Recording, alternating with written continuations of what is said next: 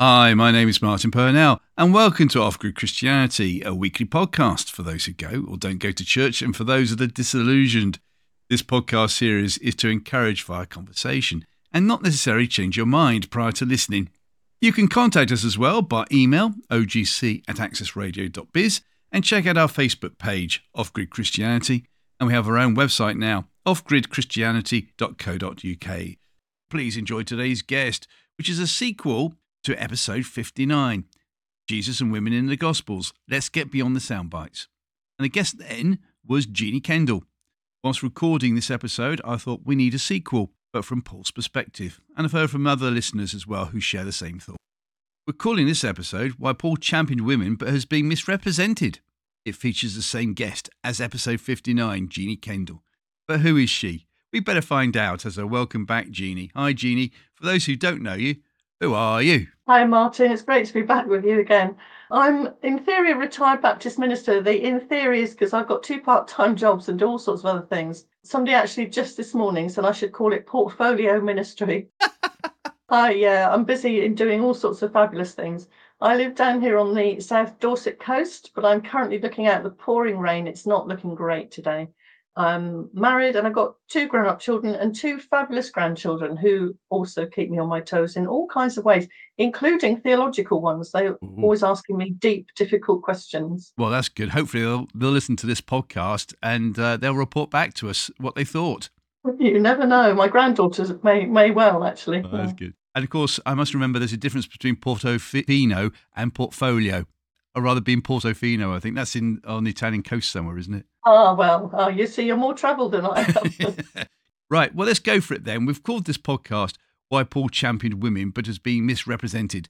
I think it's only fair that we just give a basic outline as to why we're doing this. So why are we doing it from your perspective? Well, certainly when I first became Christian, which was a while ago now, but I kind of inherited this view because it was implied rather than spoken that, you know, Paul said women shouldn't teach in church, that he was anti-women. Um, and there's all sorts of other teaching around it, which I didn't find so much, um, like women are more easily tempted, coming from teaching about Eve. It's women's job to keep men from misbehaving, you know, women's job to keep sexual ethics. Um, but and particularly the whole thing about wives are meant to obey husbands and be subject to male leaders. And I was just kind of, well, partly taught that, but more imbibed it really. And then uh, later on, I started to question that and clearly have questioned it quite a bit because I am now uh, a Baptist minister and so teaching regularly in churches. That journey was a really, obviously a really important one for me personally, but I think it's a very important one for both women and men actually, as they wrestle with how we all fit together in terms of um, Christian lives and Christian work and all kinds of aspects of home life too. No doubt we'll talk on that about women being in ministry later on. In fact, we will be talking about that and the views that other people share that is of the other side saying, no, women should not be in ministry. Hopefully people will get an understanding of this, that if you do have an issue, please, please, please listen to it all the way through, do some research. And if you want to contact us at the end, by all means, please do. You know, but just write to us in love, please, and not Mister Angry from Pearly type sort of letters. We don't need that sort of thing. Well, I certainly don't. So I just have a feeling that today's podcast, Jeannie, is going to be subtitled Context is Everything. And uh, we've had an email and the person who said, uh, who wrote in said he would like to know your views on what Paul was forbidding in First Timothy two verses twelve to thirteen and why you think it doesn't apply today. Context is everything? Well, his church is a small congregation and they're about to vote on returning to male-only leadership plus preaching. Quite a few of the women are in favour of male-only leadership, et cetera. So if context is everything, when would you like to answer this question? As I'm assuming we need to do some background work. As I just said, context is everything. So you want to do it now or later on? Your call. Yeah, I think we do need to do a bit of background to kind of make sense of that. Um, but that raises quite an important thing, I think, Martin, which it can be a bit, feel a bit divisive that, oh, well, it's, it's the men that want women to not be teaching and so on. That is not at all always the case. There are men who are fantastic champions of women teachers, and I've got many men colleague, male colleagues who've been very supportive of me and others as well. So I think it's really important that we understand that it's to do with how people grapple with the scriptures rather than their gender. And context is everything because we've only got half of Paul's letters. And in all the things that we discussed today, we need to remember that we've only got his half. And so it's a bit like trying to understand half a conversation. You know, if you hear someone's conversation on the phone and you only hear their end, it's quite difficult sometimes to work out what actually is going on, isn't it? Yeah, yeah, yeah. So all the ways we go through, we need to remember we've only got his half. And am I right in saying that if we had all his letters, then two Corinthians would actually be three Corinthians, because it's like a sequel to two Corinthians? Yes, it is thought that there is a what's called a missing letter in between. But that just kind of highlights the whole thing, that we're trying to read back into half a conversation, but also Paul wrote in Greek, and Greek is different from English, or ancient Greek was different from English, probably would still be, wouldn't it? Um, and so some of the kind of finer points of the way that he used language, we don't have in English. We've got one word for where he had several. Yes. And I'm sure we'll come on to this, but we kind of need to bear all of those things in mind in, in the conversation, as well as, of course, as you already said, being gracious and loving with one another in our different understandings. You'd think he would have written in English, though, don't you? I mean, what's, what's Paul, what were you thinking? Very inconsiderate of him, but it's one of many questions I'll ask him when we finally meet. Yeah. I think the other thing I'd want to preface it with is what Paul said in Galatians, where he famously says, in Christ Jesus, we're all children of God through faith. For all of you were baptized into Christ, have clothed yourself with Christ. And he then says, there is neither Jew nor Greek, neither slave nor free, nor is there male and female, for you are all one in Christ Jesus. This was an incredibly shocking and revolutionary statement to make. Yes. And so I think that really underpins a lot of the things that we're going to grapple with in our conversation. Just say that verse again so that we can have it at the back of our mind. Yeah, so it's uh, Galatians three, and it's twenty-six to twenty-eight, but twenty-eight is, there is neither Jew nor Gentile, neither slave nor free, nor is there male and female, for you are all one in Christ Jesus. So we'll assume then that the question about uh, male-only leadership uh, will come out later on. And I've got a feeling that we should split the podcast into sections, if that's okay, Jeannie. Uh, how about you choose the order, but I give you the headings, which are okay. Cultural background, Roman versus Greek versus Jewish versus any other nationality. That's number one. Number two, husbands and wives. Number three, women and church leadership in Paul's time. Four, what Paul thought of women in the church. Five, that letter, as in First Corinthians fourteen, verse thirty-four, women to remain silent. Six, dress and hairstyles. And lastly, anything else. Which one do you go for first? Yeah, I think, I think we need to go for the cultural background, but I'm just smiling, thinking at this point people are switching off, thinking, "Oh, this podcast's going to last three hours. I'm I'm going home." At least let's reassure people that they're not all going to take forever, but they're important things for them to cover. But yeah, we need we need to wrestle a bit with the cultural background, really, because as you said, context is everything, and that was Paul's context. Well, let's go for it then. Tell me more, please, young Jeannie. So I think underpinning a lot of the difficulties that we wrestle with is the Greek attitude for women, because Greek culture and thinking influenced a lot of other cultures, um, which we'll probably come back to. But the Greek culture of, of the kind of just before Christ and around that time was really quite disdainful towards women. So Socrates, I think most people have heard of Socrates, famous philosopher. Played football for Brazil as well in the nineteen seventy World Cup. But not that Socrates, strangely, no. So uh, he described women as being the weaker sex, and actually said that being born a woman was a divine punishment. I mean, that's kind of, you can't get much more dismissive than that, can you really? Say that again, being born a woman? Uh, was a divine punishment. Oh, okay. Yeah, so clearly uh, somebody that upset him somewhere along the line. But Greek women didn't take any part in social affairs or um, public affairs or anything like that. And then one of his pupils was uh, Pluto. Not a dog either. Oh, no, not the famous cartoon character. And then his pupil Aristotle, they continued that teaching, that, and particularly around males were fitted to command. That obviously that kind of then filtered through into women. Women should be led by men in all kinds of contexts. There's a particularly kind of worrying quote from a very famous Greek orator called, I won't pronounce all these right. Again, if you're a scholar, forgive me. Demosthenes, who was a, an orator, and he said this: we have courtesans for our pleasure, young female slaves for daily physical use, wives to bring up legitimate children and be faithful stewards in household matters. And, and this, for us, that's shocking, isn't it? We hear that statement and we think that's just horrific.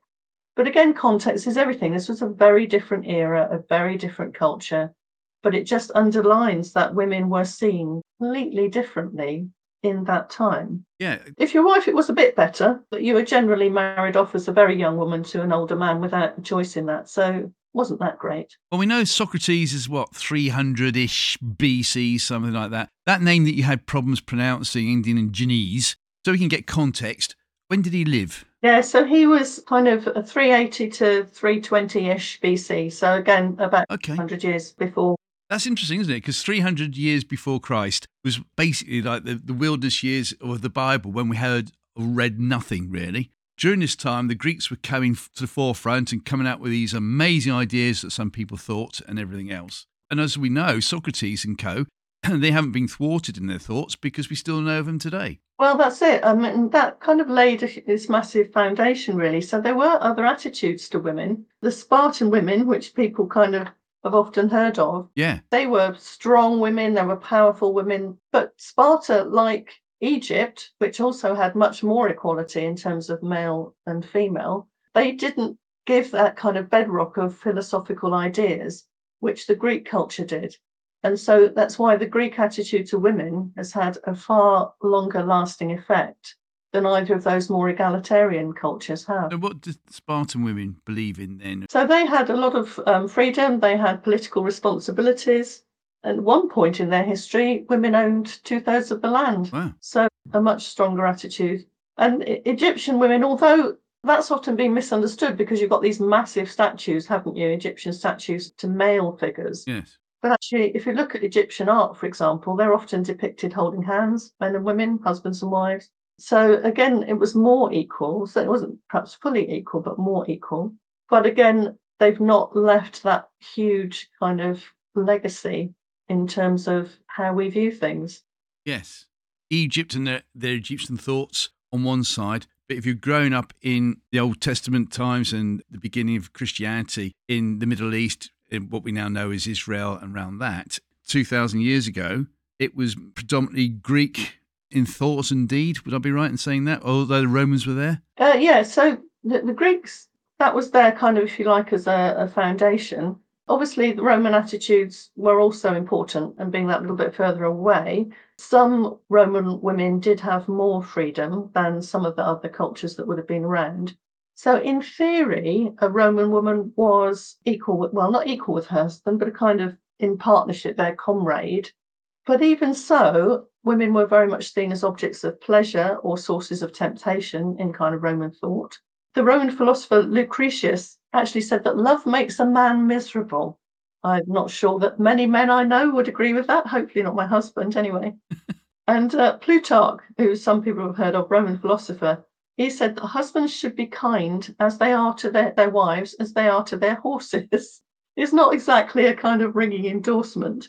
Again, a bit mixed. So in theory, there was some cooperation and they were operating as comrades, but not, not so. And of course, many people will have heard of the ghastly practice of exposing babies, where babies were simply left in the elements in that time. And this was really partly a way to, if you just didn't have any money, uh, you just leave the baby out in the elements. Um, it's unclear how often that happened, but certainly it appears to have happened more with girl babies, both because they were less valued, but also because um, if you had a a girl who'd grown up to marriageable age, you had to find the dowry. Yes. Certainly more girls were left to die in that way than boys. Wow. And just to get it into context as well, how do we know that women were sort of second-class citizens during this time, apart from Paul's letters? How do we know that? Uh, well, I guess our particular need to know it, if you like, is because of the Jewish ways that Jewish women were treated, because, of course, Paul was first and foremost a, a Jew, yeah. a Pharisaic Jew, so very, very schooled in Jewish thought. And we we certainly know that Jewish women, and this is an interesting one, it's a bit of an aside, because if you look biblically at some of the Old Testament women, they were amazing. Yeah. So one of my private heroes or heroines is Hagar. Um, in our very first podcast that we did um, some while ago now, we spoke about Hagar. Hagar is the first theologian in the Bible. she named God as the God who sees. She's an extraordinary character, being thrown out, of course, by Abraham and Sarah. Um, she had the son Ishmael and so on, but she's the first theologian. And then you've got other remarkable women in the Bible, Ruth, of course, who, if you read between the lines of the account in Ruth, the way she got Boaz was probably a little bit on the naughty side. That's definitely another podcast. You've got Deborah, who's, you know, a military aggressor, really. So you've got these very strong women featured in the Old Testament. And yet by the time of the New Testament, some of the practices were, you know, for example, a, um, a Jewish woman would, would serve her husband food and then stand uh, while he ate. And we talked about various other things when we looked at Jesus and women, didn't we? Yeah, yeah, yeah. How do we know that, though, that, you know, women stood whilst their husbands ate? How do we actually know that? Well, I mean, of course, the Bible's a, a particular account of the New Testament anyway, to do with, with Jesus and his life and death and resurrection and so on. But there's lots of historians um, that speak about things at the time, and scholars who talk about life at that time. Philo is one that sometimes people have heard about, who's a Jewish scholar, but actually was in Alexandria. Interestingly, he tried to sort of link the teaching of Plato and Aristotle with the teachings of the Old Testament. So again, you can see how that kind of strong influence from Greek culture was finding its way into, into Jewish thought as well, and life at that time. Got you. What do you want to tackle first? Husbands and wives, women in church leadership, uh, women in the church, the letter, and hairstyles. What do you want to go for first? Uh, let's have a look at husbands and wives, shall we? Go for it. Most of these kind of debates come around specific texts which people have wrestled with. The husbands and wife, wives wrestling is taken from Ephesians five, which is quite a long passage, particularly to read the one that's caused all the, the mayhem. Well, that's at the beginning. So it's verse twenty-one is submit to one another out of reverence for Christ. That's important, the submitting to one another. We'll come back to that. So that's actually aimed at the community, not at husbands and wives. And then he goes on to say, wives, submit yourselves to your own husbands as you do to the Lord. For the husband is the head of the wife, as Christ is the head of the church. And that's the bit. Now, actually, that passage in Ephesians has a lot more to say to husbands, if you kind of count the verses up. Yeah. I haven't, but there is a lot more. Um, so it's important to note that actually Paul has far more to say to husbands and how they should act than he does to wives. The other thing is, obviously, he is speaking specifically to husbands and wives, so we can't kind of extrapolate from that what Paul thinks about women, because he's talking very specifically in a marriage situation. And his words also do assume faith in Christ, so he's not one, he's wanting to talk to the Christian community, not to society at large. But the biggest issue that we have is he, as we said earlier, wrote in Greek, Koine Greek, which was the most commonly understood language at the time. And it is difficult to translate into English. There are some words that we are unclear about. And certainly frequently we have one word where there are several in that form of Greek. So shall we launch into the head issue? Go for it. I'm sitting comfortably. Go for it. The husband is the head of the wife. So there are two Greek words for head, unlike English.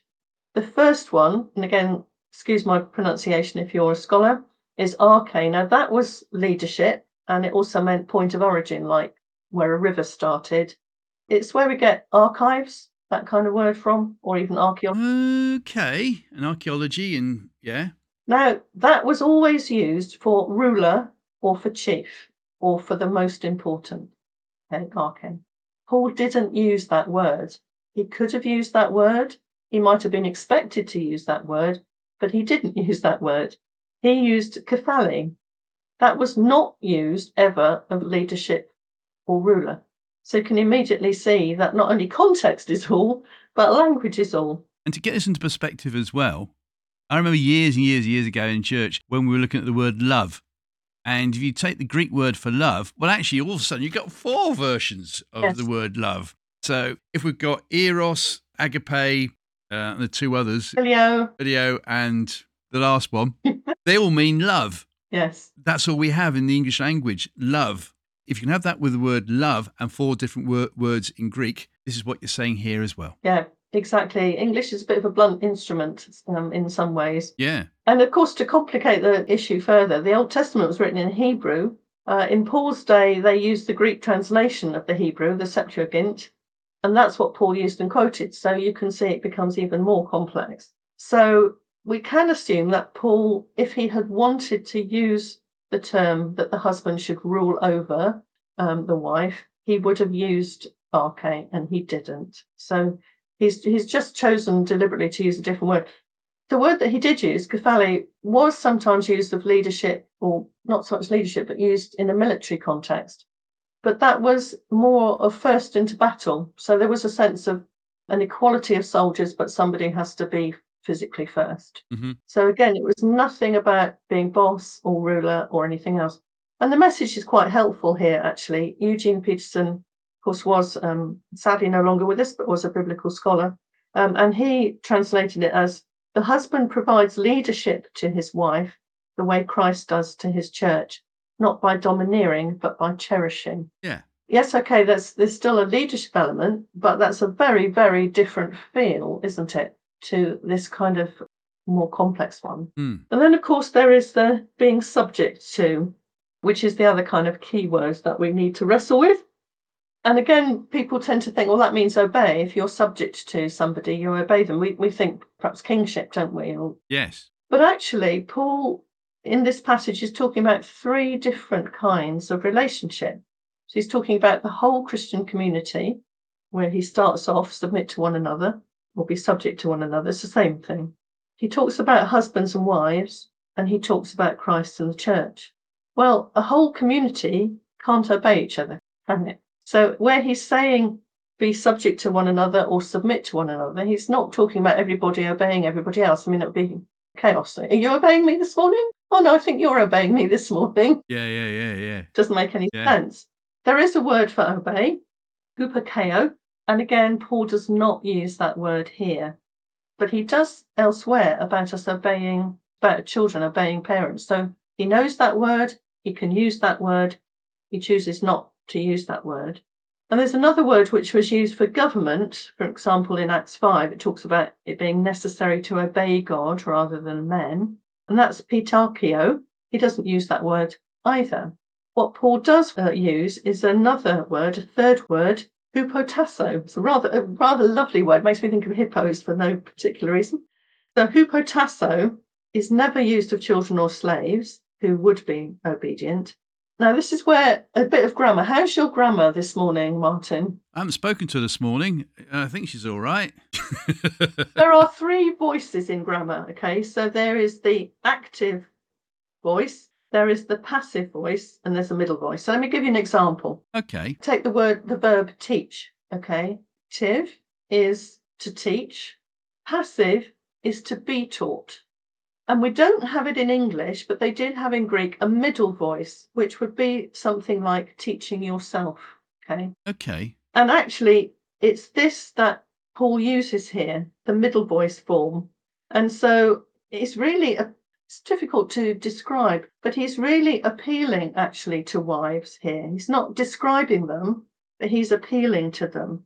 And actually, a better translation would be tend to the needs of, or support, or be responsive to your husbands, which is a very, again, a really different thing, isn't it? A very different way of looking at the relationship. Yeah. What comes to mind on this is that if this is the case, then why has the Bible been translated so badly? Ever since the sixteen hundreds, well, before that, but if we take the, the King James Version, we seem to have a mistranslation here on certain words. So why hasn't it been rectified if, if this is the case? Yeah, no, it's a very fair question. I think there's a couple of things. One is, again, context is everything. So the assumption historically would have been that's what Paul meant. Um, we've questioned that more.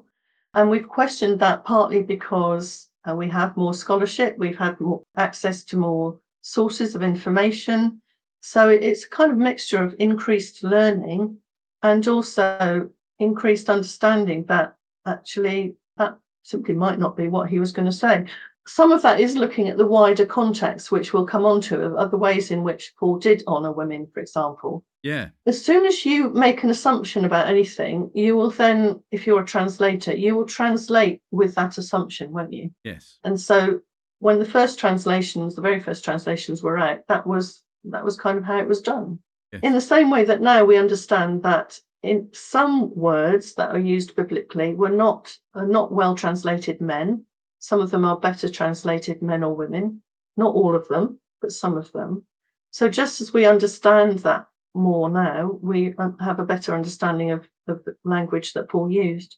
Time and learning, I guess. Yeah, we learn more. We do, and that, that can be quite threatening to people, I think, who, if you nibble around the edges, then, then is the whole thing going to fall apart? But it isn't. But I think that's why sometimes people can get a little bit bristly, because if one part of what they believe is is maybe questioned, what I would call a non-gospel issue, you know, something on the edges, then they worry that the things in the middle, the really important and crucial things about who Jesus was and what he did for us, that that will be questioned. But that's not the case. So we, we need to be able to question the right things whilst holding on to the key things.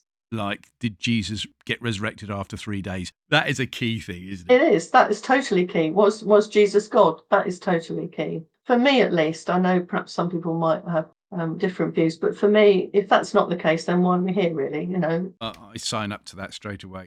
Great. Thank you. Right, carry on. Sorry for the interruption. So, and the third one to come back to, which is actually kind of where where you went off at your little diversion earlier, was about love, because husbands are called in Ephesians five to love their wives, aren't they? Mm-hmm. And we spoke about eros, which is sexual desire. We spoke about phileo, which is fondness.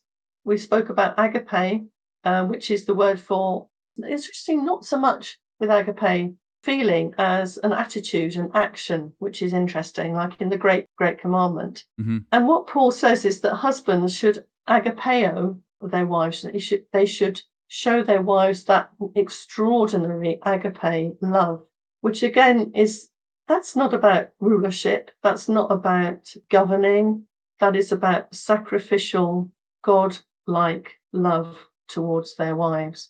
So he, the way that he's speaking about both men and women, or husbands and wives, is honouring to them both, actually.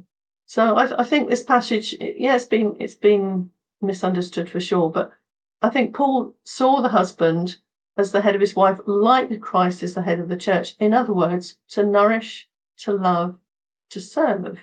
And similarly, that wives are there to be responsive of and supportive of each other. I don't think most people would, would argue with a relationship like that. You know, I like to feel I've got one myself. But if certainly if Paul did have obedience and ruling and that kind of thing in mind, he would have used a different word. That's the kind of bottom line. And it's important to understand, you know, his, his talking about mutual support, which clearly he is here, it's radical. You know, this is a new model of being husbands and wives. It's a new model of being one and serving and helping one another. And you know, that makes it then so sad that his point was lost. You know, I can't imagine sometimes Paul in glory going, no, no, no, that's not what I meant, no, for sure. So, yeah, it's yeah. particularly ironic and sad that it's been misused in that way. Okay. What else would you like to add to the husband and wives topic? No, I think husbands, wives, I'm I'm kind of, I'm good with that. You're done on that one, are you? Yeah. So we'll put that down to Paul was definitely misunderstood what he was saying due to the language barrier yeah. because he didn't speak English. So basically that's his fault. Not ours, that's Paul's fault. End of. Uh, no, no, I think that's kind of misconstruing, isn't it? Context is everything. They didn't speak English in those days, yeah. Context is everything. Language and and culture and, yeah, looking back at something when we're we're not in that era. Yes, well, we're not in that era, which seems to be cropping up all the time now in newspapers. Oh, well, you've got to take it into context. You know, we weren't in that era, yeah. Okay, thank you. So that's that one done. What we're going to go for next then, please, Jeannie? Should we go for women in church leadership? Let's bite the bullet on that one, shall we? Yeah, go for it. So, again, you know, we need to think of the background, the cultural background. Yes. Because mostly in that era, if women gathered for worship, it was all female. And actually, often it was kind of secret goddess worship. Um, Jewish women were allowed in the synagogue, but they were kept separate. They weren't counted as the ten. You had to have ten people for a synagogue worship service to take part, but they had to be men, not women. And there was some quite dodgy stuff around women and worship where, you know, there was temple prostitution and so on. Even at times in Jewish history, Eli's sons, really dodgy going on with them, which brought the judgment of God. Mm-hmm. Yeah, there, there was some some difficult stuff, even in Jewish worship and certainly in other, other things. And the other important thing perhaps to remember is one of the big issues that early Christians faced was Gnostic Christianity or Gnosticism, which sort of filtered into Christianity. And they taught that what you did with your body didn't matter. It was all about the spirit. But then if what you do with your body doesn't matter, that means you can have all kinds of dodgy stuff going on because it doesn't matter, because it's your body, it's not your spirit. Yes. And so Gnostic worship actually included holy weddings, which was basically people getting up to stuff they shouldn't get up to with people they shouldn't get up to it with. And it was eventually banned by Constantine. And of course, in Roman, you had the famous Vestal Virgins, who were a kind of virgins that served the goddess Vesta. You know, there was an awful lot of really kind of seriously dodgy stuff around women and worship, which was not the women's fault.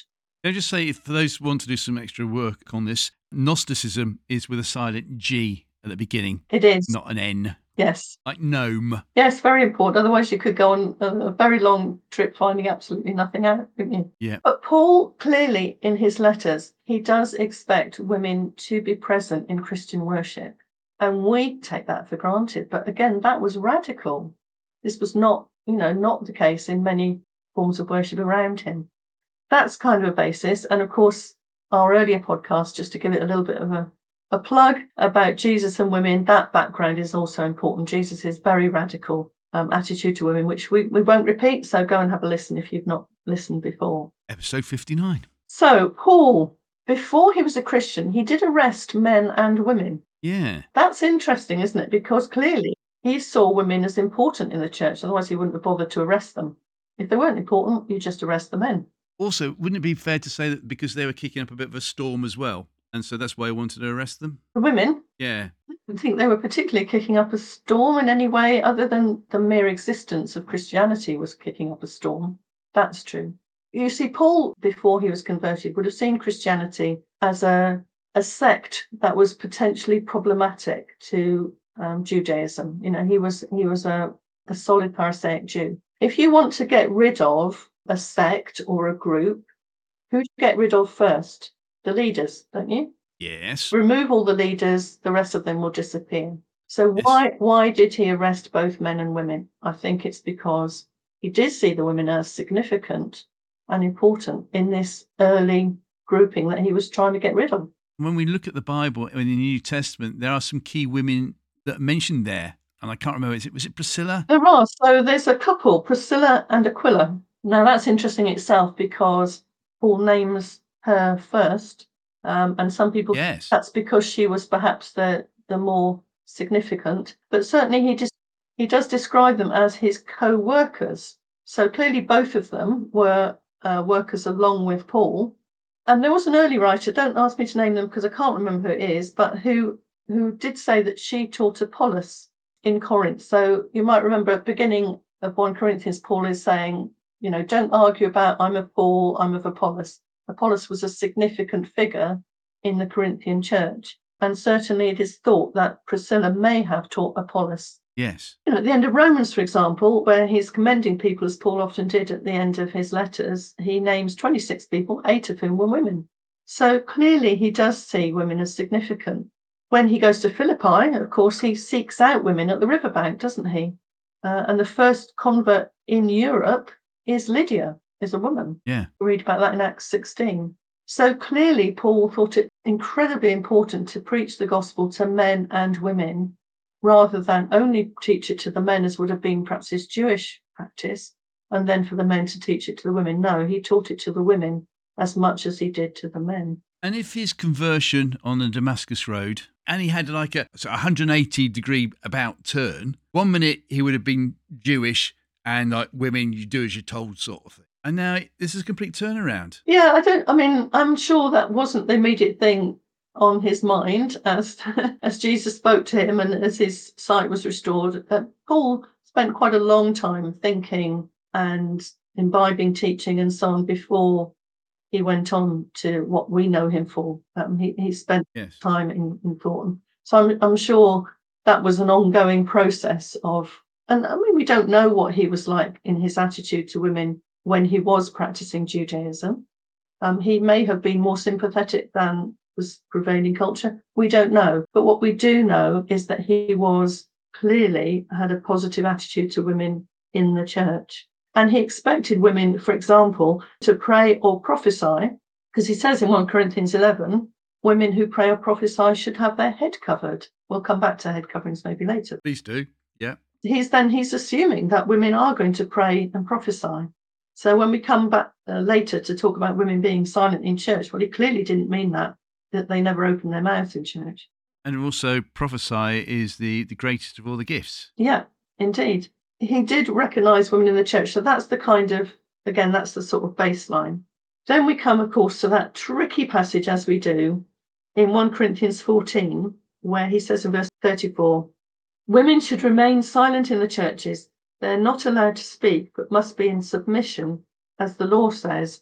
If they want to inquire about something, they should ask their husbands at home, for it is disgraceful for a woman to speak in church. Yes. What's your view on this?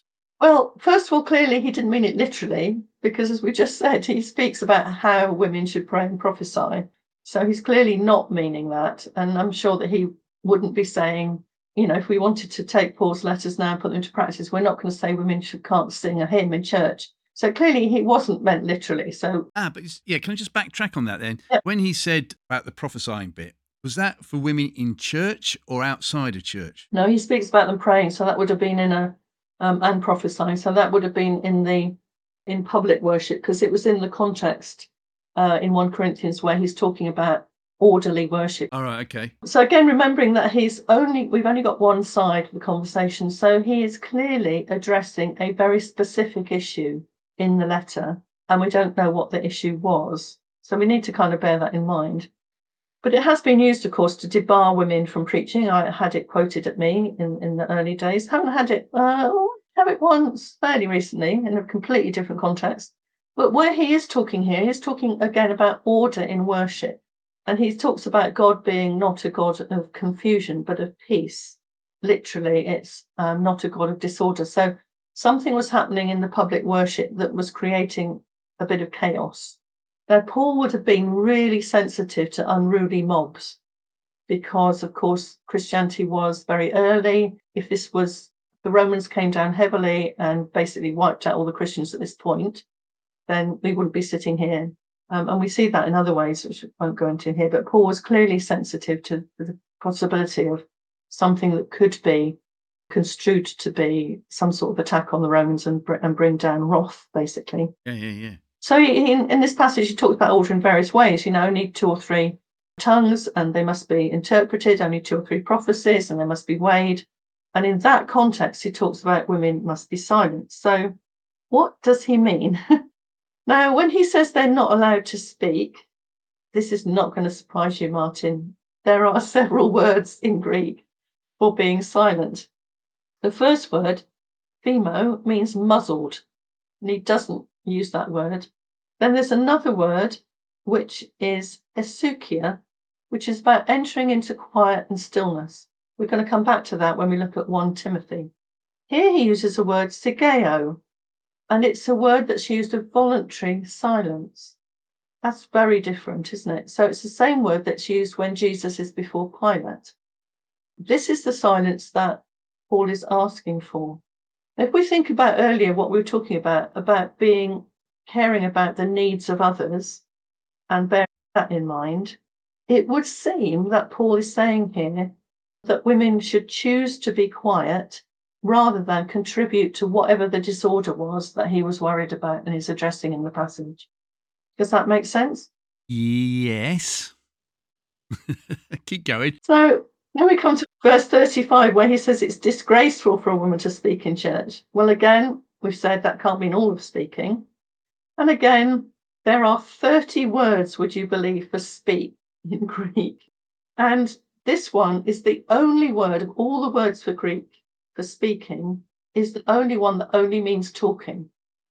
So there were lots of words that meant speaking to teach, speaking, to pray and so on. This just means talk. And so it would suggest that actually what he's saying is, please don't interrupt the worship by talking. Thank you. That confirms what I was taught from the sermons I've listened to. That, oh yes, what it actually meant was that uh, women were nattering away, you know, through the church service. So Paul was being very polite, but also saying, oi, shut it. It could have been that, because them being new, the women congregating in worship, this would have been quite new. So they could have been a little bit catching up with one another. You know, how's it going? But it could also been that they were calling out questions. If, as may have been the case, you know, could have kind of continued from synagogue worship, then they could have been calling out questions either to whoever's teaching or indeed to their husbands. We don't know. Again, we've only got half. Yeah, that makes sense. Well, they had like the same learning style as me, where I'm, you know, I won't understand it till I've completely deconstructed it and built it back up again. So they could have been doing that as well. Then that could have could have all got a little bit out of hand, and so he's just calling, as he was with tongues and interpretations and prophecy and weighing the prophecy, he was just saying, let's just be calm in the way that we organise our worship, so that we're not going to be causing disruption, we're not going to be confusing people, and particularly we're not going to be creating mayhem, which might get us into trouble with the Romans. Yes. Or any other grouping at the time. Expand on that, please. Perhaps the best way to do it is the way that Paul spoke about slaves, which, of course, we would not in any way, shape or form take Paul's advice that slaves should submit to their masters, their rulers, as being that we should therefore have slaves now and they should be submitting to people. Yeah. We've understood for a fairly long time that slavery in any way, shape or form is wrong, which raises the question, why didn't Paul address that? Or at least specifically, why didn't he tell slaves to rise up and rebel? Yes, Spartacus. Yeah. But had he done that, bearing in mind the incredibly important place um, that slaves had in Roman life, and a complex place, so some of them were, were really like professionals, but they were kind of enslaved in that profession. Some of them were very badly treated, so it was a complex situation. But there were there were millions of slaves. If they if they ones who were Christians had started to rebel, then undoubtedly the Roman army would have come down very heavy on them. Yeah. And wiped out pretty much the early Christian church. So I, I think that's why our our understanding, we kind of read that and think, really, Paul, why didn't you know? Why didn't you say it was wrong? He was protecting the gospel, actually. I'm glad you said that, because I was actually writing down, why didn't Paul go full throttle at the time? That was what I've written there. Because he could have done and say, right, we're starting with a clean sheet of paper. Women, this is it. You know, you're equal. You can preach in church. You can do this. You can do that. But he didn't. And I think what you're saying is the reason why he didn't do it, it was because you have to choose your battles. And there was far bigger things to talk about at the time, because he knew that the Romans have just come in. Whatever little seedlings that you had growing would have just been wiped out. Basic summary? Yeah, Paul's primary calling was was to preach the gospel and to bring people to Christ. I suspect that Paul understood that in the longer term, as people understood what that really meant, as they understood exactly what he spoke about, that you are all one in Christ Jesus, going back to Galatians, that that would lead to change in attitudes. But he couldn't start with that. The gospel needed to re- really... take off, to spread. People needed to be radically transformed by Jesus. Before that could happen, you can't kind of put the cart before the horse, I guess is what I'm saying. Yeah, yeah, yeah. Thank you. Well, we're getting context is everything, big time now. Keep going. You're doing well. Well, shall we grapple with Timothy? Yeah, go on. This is for the person that wrote in, and he says, First Timothy two, verses twelve to thirteen, why doesn't it apply today? His church wants to go back to male-only leadership. And that includes preaching as well, since quite a few of the women are in favour of male-only leadership. So if context is everything, tell us more. Well, let's let's read that passage. First Timothy two, verse eleven on, onwards. We need to read it, really, to understand the question. Well, I'm going to say Paul writes, just as a little bit of an aside, some people think this might not have been written by Paul. I know, shock, horror, um, because early writers often use somebody else's name to give it a bit of kudos. I'm not saying that. You're the second person that said that to me in the space of uh, seven to ten days. Could have been one of his best mates sort of thing. Yeah. So, you know, just to acknowledge that some people listening to the podcast will be saying, well, Paul probably didn't write it. Well, let's take it that he did. Yeah, like Hebrews. Did he write Hebrews? Oh, well, definitely not going there. Not today. Don't even know it was written by man. But anyway, let's definitely not go there. So, First Timothy, back, back to the subject in hand. A woman should learn in quietness and full submission. I do not permit a woman to teach or to assume authority over a man. She must be quiet. This is probably the strongest of the passages we've looked at, I think. For Adam was formed first, then Eve. And Adam was not the one deceived. It was the woman who was deceived and became a sinner. But women will be saved through childbearing if they continue in faith, love, and holiness with propriety. This is probably, well, no, I think definitely the most problematic of any of the passages that we're going to look at. I'm not sure that any of us on any side of any debate fully understand it. I'm just going to be honest about that. But to wrestle with it a little bit, it can read a woman, but it can also read wife and husband, just so we're aware. So we're not sure um, whether Paul is talking specifically in a marriage context or more generally. And we do need to remember the letters to Timothy, they're personal letters. They're not letters to a church, unlike Corinthians or Ephesians. Timothy was a young minister. There's clearly something going on in the church that he's written to Paul, or Paul has become aware of, that is causing Timothy angst. And so the letter is to try and help him, Timothy. That's important because it, that's different, isn't it, from writing to the church? Yeah, yeah. And it does seem as though the church was had some sort of problem with some kind of doctrine or argument or something, but we don't know, again, the old one side of the story. We don't know what the issue was. What is clear, what is interesting, and we need not to miss, is Paul did want women to be educated. He says, a woman should learn. He goes on saying quietness and full submission, but he says a woman should learn. That was radical in itself. So we need to not forget that. And verse eleven, where he talks about a woman learning in quietness, it's actually a really lovely word. It's a word for kind of stillness. It's not a word for being muzzled. It's not a word she should shut up and learn. It's a woman should learn gently and in a still way. He'd have been a fan of mindfulness, you know, it's kind of that sort of gentle spirit of, of listening and learning, a restful quietness in order to learn. That's what he's talking about here. Nothing about domineering. Now, it is possible that there were some women who were being disruptive. It might also be that he's concerned about something that's happening outside the church. If you think back to what we said earlier about help prostitution and all that kind of thing, whether there was an issue there, whether perhaps women in the church were being accused of behaving inappropriately and then being linked to some of the other dodgy dealings, we don't know, but there could well have been something like that that he was addressing. It does seem we can't really avoid that in this specific situation, Paul is suggesting the men teach. In this very specific situation that we don't know, as I say, it may be because there's been something happening that has been disruptive or people could have misunderstood. We don't know. But what I would say is this was a particular situation. He's talking to Timothy. It is not indicative of the entirety of Paul's thinking, as we've seen, actually. It's a personal letter to Timothy. We don't know the circumstances surrounding it. Yeah. Okay. If we were taking this to court, how much of this is circumstantial evidence and how much of it is like, right, this is genuine? How much of which is circumstantial? You mean that the kind of trying to work out what the situation was? Yeah. Yeah, that is circumstantial because because we don't know.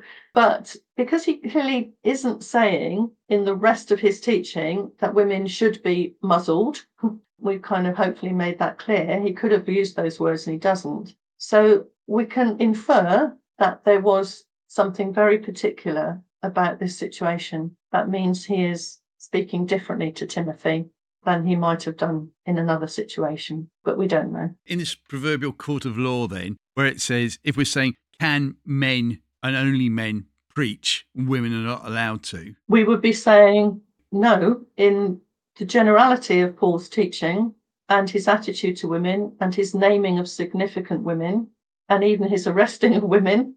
In everything else, that does not seem to be what Paul is saying. So there's something particular here that has caused him to give different advice. Situational ethics, if you like. Okay, that's what we have to look at then. Yeah. It was a specific incident rather than a general feeling. Yeah. And I, I like what you said as well about Paul.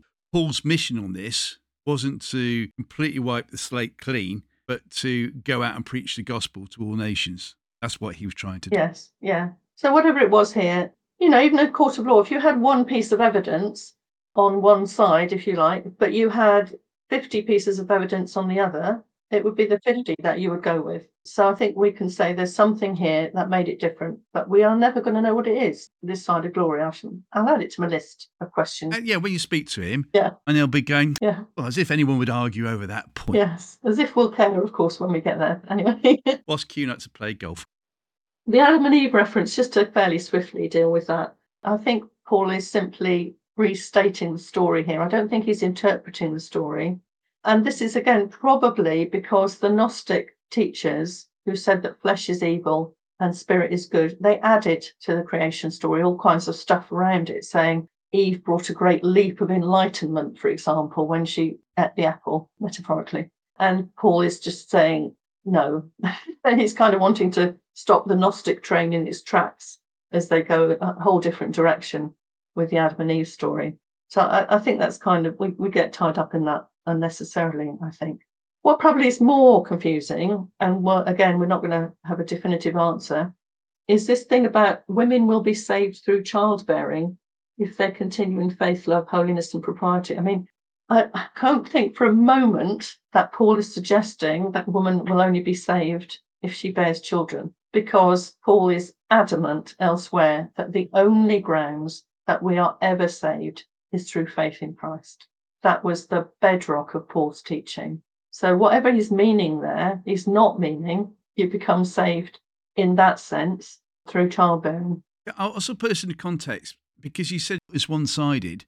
And what's coming to mind for me is the number of times I have conversations with my wife or my son over the phone, and what I say, they completely misunderstand, because they have. And that's not because they're thick or anything else like that. It's just that they've got a different understanding. They go, no, no, no, no, no. No, what I meant was. Yes. Yeah, and I'd like to think that everyone that's listening today has had that similar situation. Well, what I actually meant was, was this. Yes. And I mean, you think of how often that happens in ordinary conversation with husbands and wives and families and so on. Yeah. And um, we are at least speaking the same language.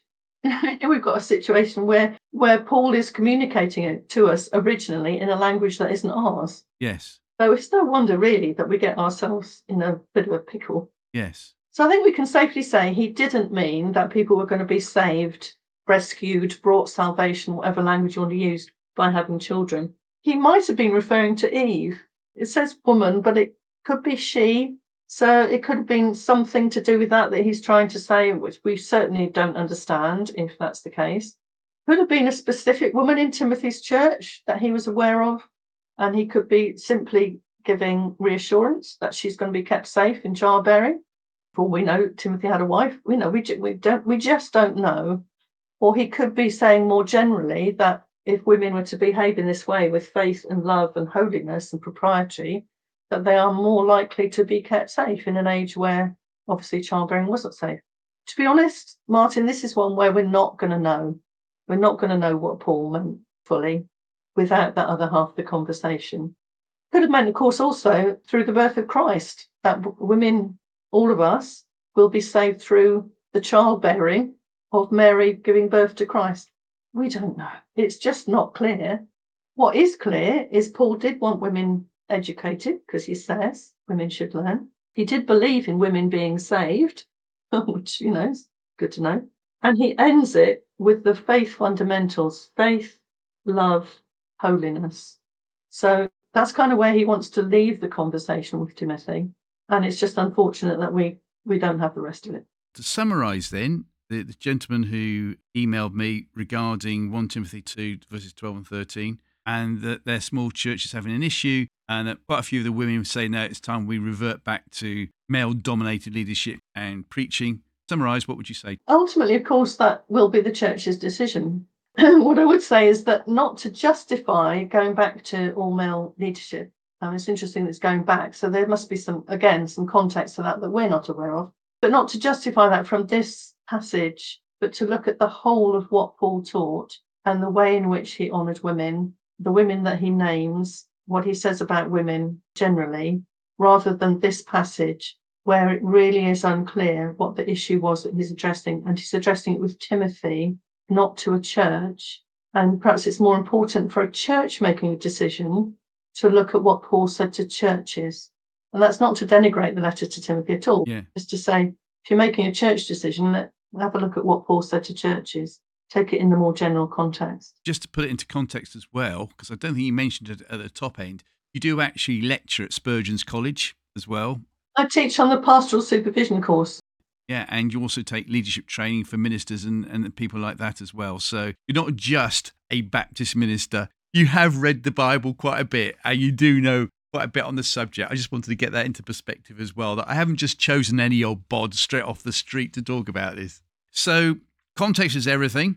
What should go for next? Well, I think the only thing left, actually, is the, the old dress and hairstyles. Yeah, I'm looking forward to this. Probably a slightly lighter way to end, I think. Again, let's remind ourselves that Paul's looking for unity. He said in Galatians, as we quoted a couple of times already, there is neither Jew nor Greek.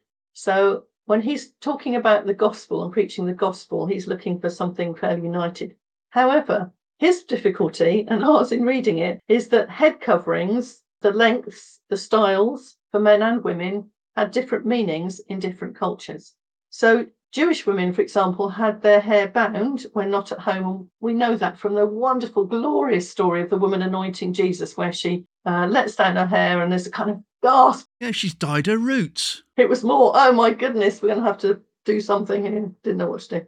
Men covered their heads in worship. Women would have had them covered anyway, because they did in public, or their hair was bound up. But men covered their heads because of kind of this rather wonderful expectation of the Shekinah glory coming down and the kind of need to somehow protect themselves from the, the weight of glory. We don't really tend to go to church with that expectation, I think, do we, on the whole? What do you mean by Shekinah, for those that don't know? So the glory of God, the kind of um, the full presence of God in, in, in a remarkable way. Men could grow their hair, but they were not obliged to tie it up if they did. Now, the Greek uh, attitude was different. So they would have scarves to cover their faces. And in Paul's day, uh, men would have worn short hair. And so they would have found the idea of covering a head in worship odd. In Greek culture, women had long hair up, similar to Jewish, but prostitutes had very short hair. So Paul's trying to kind of find a way through here to not offend anybody. You remember the, the conversation about meat um, had been sacrificed to idols? Yes. So in the marketplace, they could buy meat that had been sacrificed to idols. And obviously the question had been asked to Paul, can, can we eat it? And Paul's answer, really, in summary, is you can, because these idols are meaningless. But if you eating this meat is going to offend somebody whose faith is younger than yours, somebody who's new to the faith, then don't do it. So he was kind of saying some things are permissible, but you need to consider others. And I think that's what he's doing here. And so when he talks about head coverings, which again is not an easy one to translate, it can be translated and understood that men should have short hair uncovered in worship and women should cover their head. The Greek words are really not simple. There's a mix of words for head, for shorn, for covered. And to be honest, we would just bore everybody if we went into all of that. So in short, what Paul is saying is wear head coverings so that you don't cause offence to others or make it difficult in the culture of the day. We don't have that culture. For us to insist in our worship that women cover their heads is more likely to cause offence or to put up a barrier to people who would say, these people are really strange. They women go to church and they all have to wear hats and really, you know, and so what we're trying to kind of be inoffensive. In doing that, we look different from Paul's being inoffensive. Does that make sense? I think so. But also, as I said about my brain cells, it leads on to another question about someone I actually do know. And she recently said to me that she now wears a head covering every time she goes to church. So naturally, I said, why? And she said, well, because God had told her to do that. Now, I'm not going to argue on that point.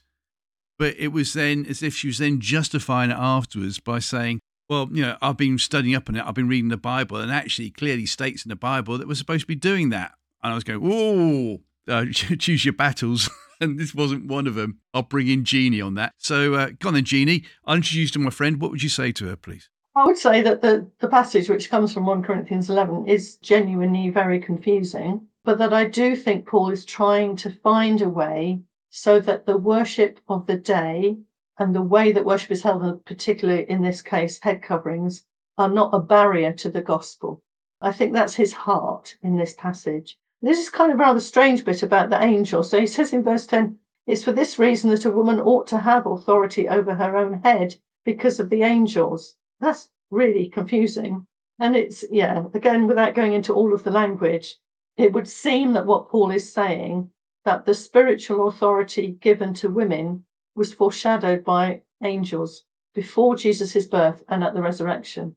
Because it's actually the, what, the words that he is using is not about veiling your head. It's actually about a word that's giving women authority. And of course, in the in the birth stories, the angels bring the message to Elizabeth and to Mary, rather than the men, other than in, in dreams. Um, and in the resurrection, it's the angels who appear to, well, the angels, among other things, appear to the women who are the first witnesses to the resurrection of Jesus. So actually, it's probable that Paul's saying something quite affirming here. But again, we're getting tied up in not knowing the context. The bottom line, we don't know. Since Paul, in general, operates uh, in a way that facilitates the gospel and doesn't make the gospel a stumbling block, I think we can assume that over head coverings, his heart would have been the same. Which is? Which is dress in a way that is not going to be problematic to anybody else, either in worship or in hearing the gospel. There's a similar passage, isn't there, in, in First Timothy two, where he says, I want the women to dress modestly with decency and propriety, adorning themselves not with elaborate hairstyles or gold or pearls or expensive clothes, but with good deeds. Now, braiding in that culture was associated with prostitutes. That was something they would do, would braid their hair. And pearls were very expensive, as I presume they are now. I've never had any, and ostentatious. So again, his motive here is concerned. The way that you dress, ladies, in worship needs to be ways that will not be a problem for other people, either by them misconstruing that you are a lady of the night when you're not, or by dressing in a way that is just showing, oh, look, I'm very wealthy. Yeah. That's not to be your heart in worship. Well, I hope your husband's listening, because I know what you're going to get for Christmas now. Use the letter P and N's and L with an er in the middle. Oh, I wouldn't actually want them, so. Oh, you let him off the hook. Definitely. It goes back to context as everything again, doesn't it, on this? It does, it does. And, you know, as we kind of gently wind ourselves to a close, let's kind of come back to Aristotle saying that females were deformed males, he did say that, and Paul says men and women are one in Christ. Jewish custom was that uh, only men counted for the rule of ten, and Paul says the women are to fully participate. They're to pray, they're to prophesy, they're to learn. Women are inferior in reason, Aristotle said. Paul encourages them to study. As an aside, Stoics said that sex was harmful and a distraction. Paul says it's a gift from God. Aristotle says men are created to command and women to obey. And Paul says it's about mutually responding to each other's needs. This is a new way of living that Paul is talking about. The Greek way of living at the time versus the new Christian way of living. Yeah. But he didn't want to rock the boat too much, whereby the Roman army would come in and say, "Oi, you, this way, son." Yeah. You know, I think Paul was kind of saying, let's get the gospel really embedded in people's lives. Let it transform as it should and still does. And other things will flow from that. But you have to get that basics there. And that would have been at risk had he rocked too many boats too soon. We need to hold on to the important bits, the bits that transform people's lives. Who was Jesus? You know, that he was, was and is God. He is our rescuer. His birth, his death, his resurrection, the fact that even now he's praying for us in heaven, the scripture tells us those things are central and they change lives. Those truths have changed my life. Jesus has changed my life. Other stuff, yes, it's important, and yes, we need to talk about it. But at the end of the day, it's not what makes us the people that we are. And so to summarise it all, please, to summarize it all, take Paul in, in his entirety of his teaching. Don't pluck a verse out, bearing in mind that that verse had a context and had a specific use of language. Look more carefully rather than just make an assumption. Going right to the very beginning again, the, the church, First Timothy two, what would you say to them in closing? Well, I think one of the things actually I'd say is, is look at the way in which God blesses the ministry of women. And that is clearly the case. And if God was so opposed to it as all of that, would he be really blessing the way that he is? Many wonderful women's ministries in all kinds of ways, not just talking now about ordained women in ministry, but women who in all sorts of ways bring the gospel to all sorts of contexts, you know, a well-being cafe or some of the other extraordinary works that are happening are signs, I think, that God is at work and that he's at, at work through women. See, I said summarising, I should shut up now, but I remember when I became a Christian, that was one of the first questions I asked. Well, how come then you're going to let Gladys Aylward and all these other famous missionaries who are women go out? And the response was, ah, oh, yes, because there weren't enough men to do it. The women had to step up. Well, there's enough men, well, there's never enough men or enough women for the gospel, which needs to be as widely spoken about as possible. But at the end of the day, we are all one in Christ Jesus. That's, I guess, where I want to end then, Martin. We're all one. Jeannie, thank you so much indeed. We joked about it in the past about our lawyers talking to your lawyers about setting this up. It's good that it came to fruition. Thank you so much for joining us today. Always a pleasure, Martin.